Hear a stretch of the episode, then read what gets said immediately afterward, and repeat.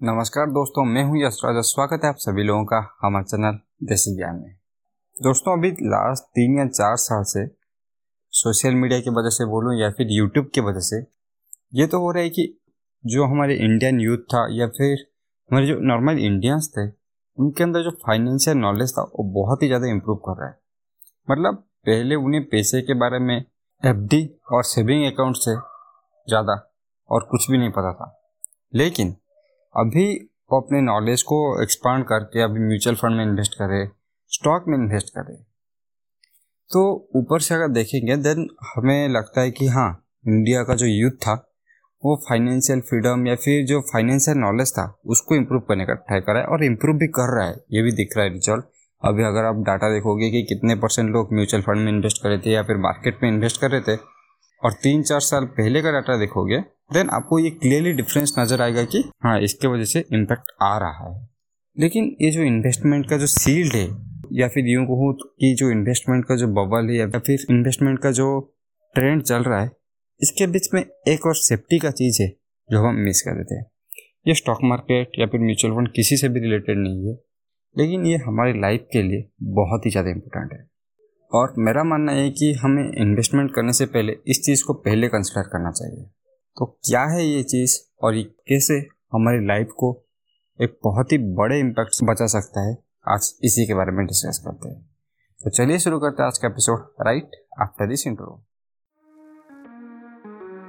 Desi Gyan में provide करते हैं हम बहुत सारी नॉलेज जो आपको ना कोई किताब में मिलेगा, ना कोई स्कूल या फिर कॉलेज का सिलेबस में, ना आपको कहीं पे पढ़ाया जाएगा वो।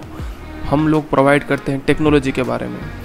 बिज़नेस के बारे में कम्युनिकेशन के बारे में बहुत सारे नॉलेज उसे आपके साथ शेयर करते हैं। कोडिंग हो या फाइनेंस सब कुछ यहाँ पे हम कवर करते हैं। अगर आपको लाइफ में आगे बढ़ना है तो आपको सीखते रहना चाहिए। और वो बोलते हैं ना, जो सीखता है, वही टिकता है। तो अगर आपको दुनिया के साथ साथ चलना है और अपने स्किल्स को गेन करते रहना है और लर्निंग कर को ऊपर लेके जाना है तो जुड़े रहिए हमारे साथ।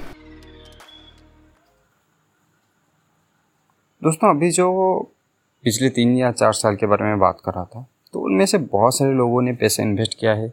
और जबकि मार्केट बहुत ज़्यादा ऊपर जा रहा था हाँ कोविड के कारण मार्च 2020 में थोड़ा डाउन आया था, लेकिन फिर भी मार्केट अगर देखेंगे देन पिछले जो 21 महीने थे, उसमें तीस हज़ार पॉइंट गेन किया है। मतलब पहले तीस हज़ार पॉइंट गेन करने के लिए मार्केट को 21 साल लगा। और अभी जो ये नेक्स्ट जो थर्टी थाउज़ेंड से सिक्सटी थाउज़ेंड मार्केट का जो सफ़र था, वो बस इक्कीस महीने में कंप्लीट हो गया। तो कितना ज़्यादा ये ग्रो हुआ है और कितना एक्सपोनेंशियली ग्रो हुआ है, हमें इससे पता चलता है। तो ये तो पता है कि इस टाइम पे जिन्होंने भी इन्वेस्ट किया है, उन्होंने बहुत ज़्यादा मुनाफा कमाया है। लेकिन हम ये पॉइंट भी मिस कर जाते हैं कि जो कोविड वायरस का जो अटैक हुआ था या फिर कोविड वायरस जो आया था, इसकी वजह से बहुत सारे लोगों का जॉब लॉस हुआ है। बहुत सारे लोग अपने गरीब लोगों को खो दिए हैं और बहुत सारे लोगों का जो मेडिकल एक्सपेंस है, उसकी वजह से उनका सारा सेविंग सारा इन्वेस्टमेंट सब खत्म हो गया है और कुछ भी नहीं रहा। तो एक सिचुएशन आप इमेजिन कीजिए, आप पैसा इन्वेस्ट कर रहे हैं रेगुलर बेसिस पे और बहुत ही सिंसियरली और पंक्चुअली आप इन्वेस्ट कर रहे हैं।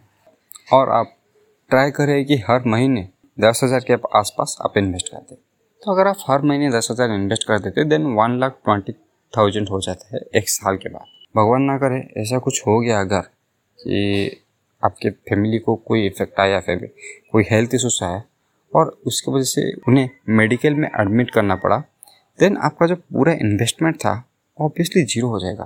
क्योंकि आपका वो जो स्टॉक में पैसा लगा था या फिर म्यूचुअल फंड में था वो उसे निकाल के उस हॉस्पिटल को पे करना पड़ेगा, जिसके वजह से आपका जो एक साल का पूरा मेहनत था वो पूरा पानी में डूब गया। आपने कितना रिसर्च किया होगा, कितना स्ट्रगल करके उस पैसे को इन्वेस्ट किया होगा, उसका कोई वैल्यू नहीं रहा। तो यहाँ पे आ जाता है हेल्थ इंश्योरेंस हेल्थ इंश्योरेंस वो प्रोडक्ट है क्योंकि हमें एश्योर करता है कि अगर हमें या फिर हमारे फैमिली को कुछ भी होता है देन हमारा जो सेविंग था, हमारा जो इन्वेस्टमेंट था, और हमारे फैमिली का जो एक रिस्पेक्ट था कि हमारे पास कुछ पैसा है कि हम सर्वाइव कर सकते हैं। किसी भी सिचुएशन में वो कैरियर रहेगा, वो बाधा टूटेगा नहीं। क्योंकि लोग ऐसा होता है कि हेल्थ इंश्योरेंस बहुत जन के पास नहीं होता और बहुत सारे लोग इन्वेस्ट करते हैं, कुछ सेविंग्स भी करते हैं, इनमें से कोई फ़र्क नहीं पड़ता, लेकिन किसी भी तरीके से इनके पास पैसा होता है और ऐसा कोई डिज़ीज़ आ जाता है किसी फैमिली मेंबर्स को या फिर खुद को ही। देन इनका जो सारा इन्वेस्टमेंट सारा सेविंग्स पूरी एक झटके में गायब हो जाता है। मतलब जिस चीज़ को आप बनाने के लिए दस साल लिए होंगे, वो बस दस महीने में पूरा का पूरा ख़त्म हो जाता है। लेकिन साथ ही साथ प्रॉब्लम ये हो जाता है कि हेल्थ इंश्योरेंस लेना सफिशियंट नहीं है। हेल्थ इंश्योरेंस चूज़ करना आई थिंक सबसे डिफ़िकल्ट चीज़ है। हम लोग बोल देते हैं कि म्यूचुअल फंड चूज़ करना या फिर स्टॉक चूज़ करना बहुत डिफ़िकल्ट है। लेकिन उनमें से भी डिफ़िकल्ट है हेल्थ इंश्योरेंस चूज़ करना। क्योंकि अगर आपने एक पॉइंट बस एक पॉइंट मिस कर दिया ना देन आपका जो पूरा हेल्थ इंश्योरेंस है, वो पूरा वन एटी डिग्री टर्न ले जाएगा। एक ऐसा क्लॉस होगा, जिसके वजह से वो कंपनी पूरा चेंज कर सकती है सिचुएशन को।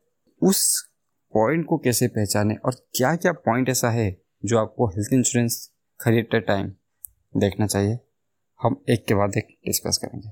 शायद ये जो एपिसोड हम बना रहे, ये अगले पार्ट में भी कंटिन्यू रहे, यानी कि अगले ट्यूसडे भी कंटिन्यू रहे, क्योंकि ये जो चीज़ है हेल्थ इंश्योरेंस मैं उसे बहुत ही डिटेल तरीके से डिस्कस करना चाहता हूँ कि मैं नहीं चाहता कि कोई भी एक पॉइंट को थोड़ा सा भी मैं मिस करूँ, क्योंकि इतना क्रिटिकल चीज़ है ना और कितना कॉम्प्लेक्स है, क्योंकि अगर आपने एक पॉइंट को भी मिस कर दिया देन पूरा गेम पलट सकता है। तो चलिए पहले पॉइंट के साथ शुरू करते हैं है कि कितना कवर लेना चाहिए। तो कवर क्या होता है बेसिकली कवर ये चीज़ होता है कि आपका जो हेल्थ इंश्योरेंस है आपको कितने रुपए का इंश्योरेंस दे रहा है? मतलब वो एक लाख भी हो सकता है, वो एक करोड़ भी हो सकता है। उसके हिसाब से आपको प्रीमियम पे करना पड़ेगा।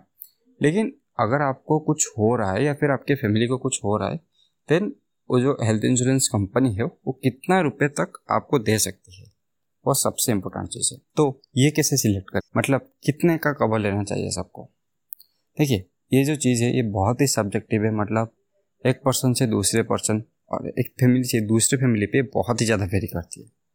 लेकिन एक चीज़ मैं क्लियर करना चाहूँगा कि जब भी आपको कोई जो पॉलिसी बेचने वाला हो, उसका बात सुन के कवर कभी भी मत लेना। क्योंकि वो हमेशा बोलते हैं मैं भी बहुत जन के साथ बात किया हूँ। वो हमेशा बोल देते कि 20 लाख से 30 लाख आपको कवर लेना चाहिए।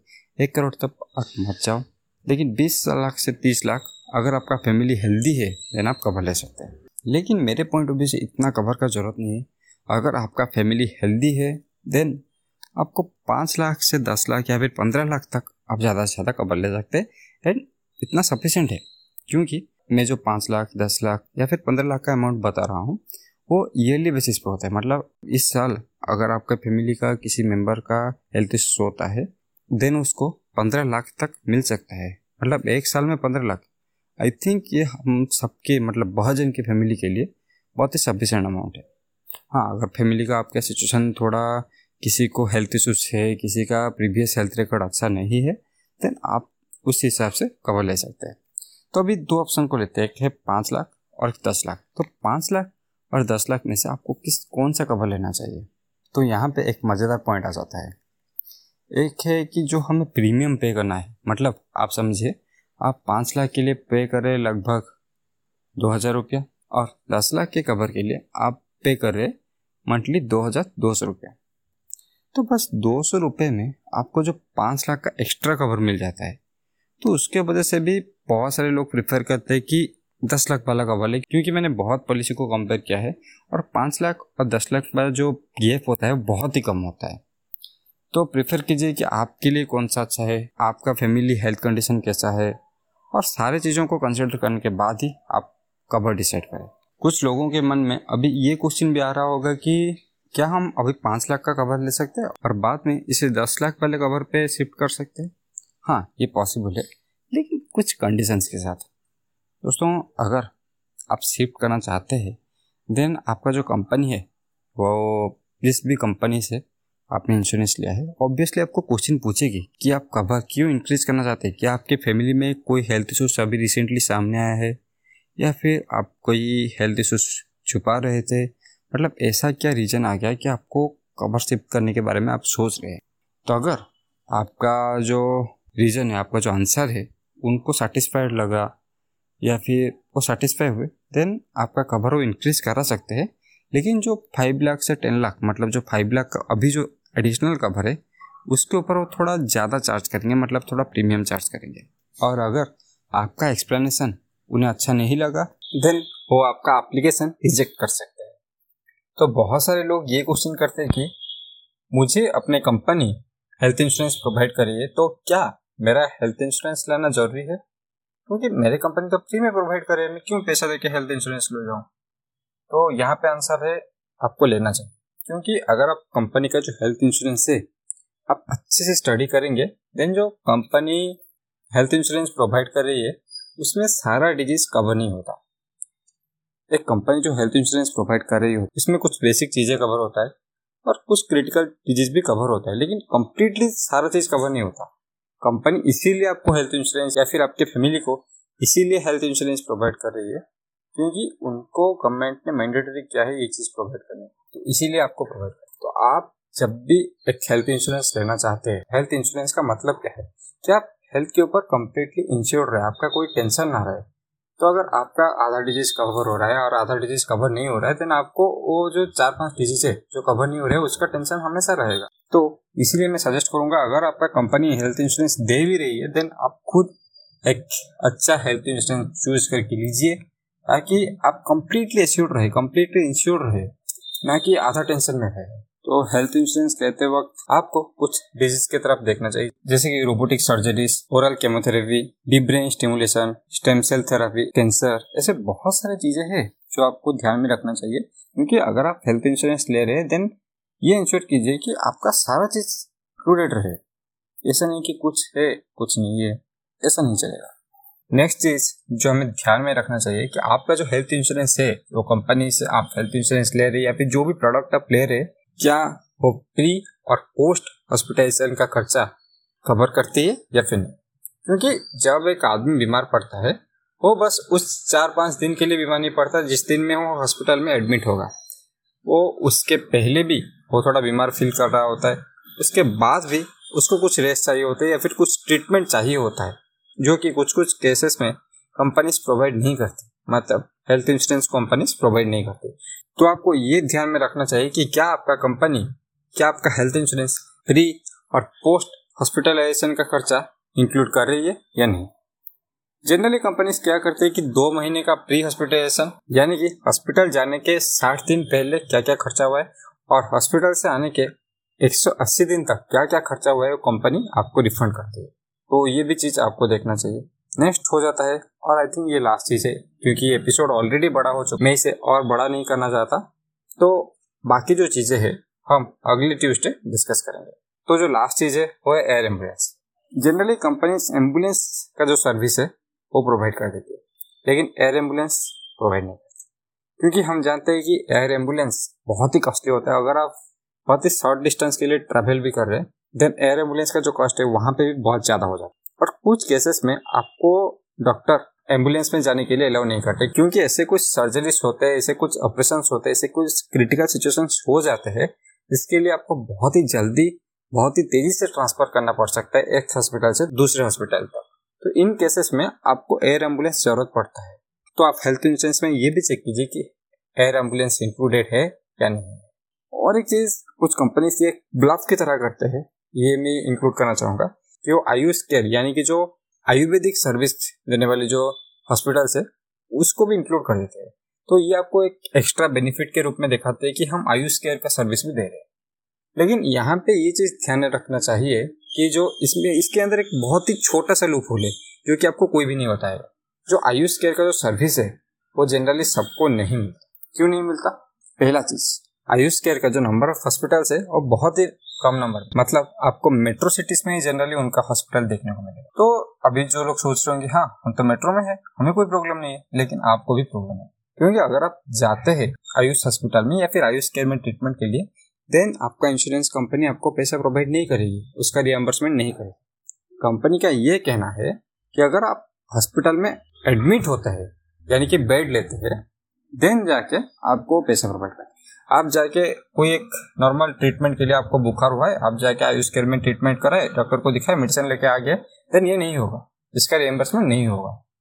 आप अगर जाके रह रहे हैं हॉस्पिटल में ट्रीटमेंट ले रहे प्रॉपर ट्रीटमेंट ले रहे मतलब जो बेड लेके देन उसका रिफंड कंपनी आपको करे तो एक्चुअली इसमें पॉइंट क्या है मुझे समझ में आता, क्योंकि आज जितना तेज़ी से हमारे मेडिकल साइंस ग्रो कर रहा है, बहुत ही कम लोग हो गए जो कि एक एक सर्जरी के लिए या फिर एक बेड ट्रीटमेंट के लिए जाके आयुर्वेदिक हॉस्पिटल में एडमिट तो यहाँ पे मुझे कोई सेंस नहीं मानता जो कि कुछ कंपनी से एक एडिशनल फीचर या फिर एक बोनस फीचर के रूप में दिखाते हैं कि आयुष केयर को हम प्रोवाइड करें आयुष केयर हम इंक्लूड करें देन ये कोई बोनस फीचर नहीं होता क्योंकि आप ऐसे ओटीडी के लिए आप नहीं दे रहे, आप बेड फैसिलिटी के लिए सब दे रहे तो ये चीज़ आपको अवॉइड करना है कि अगर कंपनी से बोल रही हम आयुष केयर को इंक्लूड करें देन उस पर कंप्लीटली ट्रस्ट मत करना क्योंकि उसमें बहुत सारा लोग पहुँचे तो ये था आधा ज्ञान।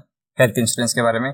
तो अगले ट्यूसडे जो हम एपिसोड बनाएँगे, उसमें सारा चीज़, जो भी बाकी था रह गया है, उसको कवर करने का ट्राई करेंगे।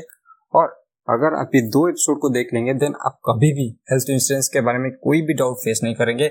और आपके दोस्त को भी और या फिर आपके फैमिली मेंबर्स को भी हेल्थ इंश्योरेंस सिलेक्ट करने में आप मदद कर सकते हैं। तो बहुत सारे लोग बोल रहे हैं कि आप कुछ टास्क नहीं देते। तो आज से हर एपिसोड में हम आपके लिए कुछ टास्क लाएँगे। तो आपका काम ये है कि आप जितने भी अभी मैंने क्राइटेरिया बोला, आप जाके चेक कीजिए कि कौन सा ऐसा हेल्थ इंश्योरेंस है जो अभी हमने क्राइटेरिया डिसाइड किया है, उस क्राइटेरिया में फिट बैठता है और उसे शॉर्टलिस्ट करके रखिए ताकि अगले हफ़्ते जब हम एपिसोड रिलीज़ करेंगे देन आपको आपका परफेक्ट हेल्थ इंश्योरेंस सिलेक्ट करने में कोई प्रॉब्लम नहीं आएगा और आप बहुत ही जल्दी, बहुत ही शॉर्ट टाइम में आपके लिए परफेक्ट हेल्थ इंश्योरेंस चूज़ कर सकते तो इसी के साथ आज का एपिसोड खत्म करते धन्यवाद।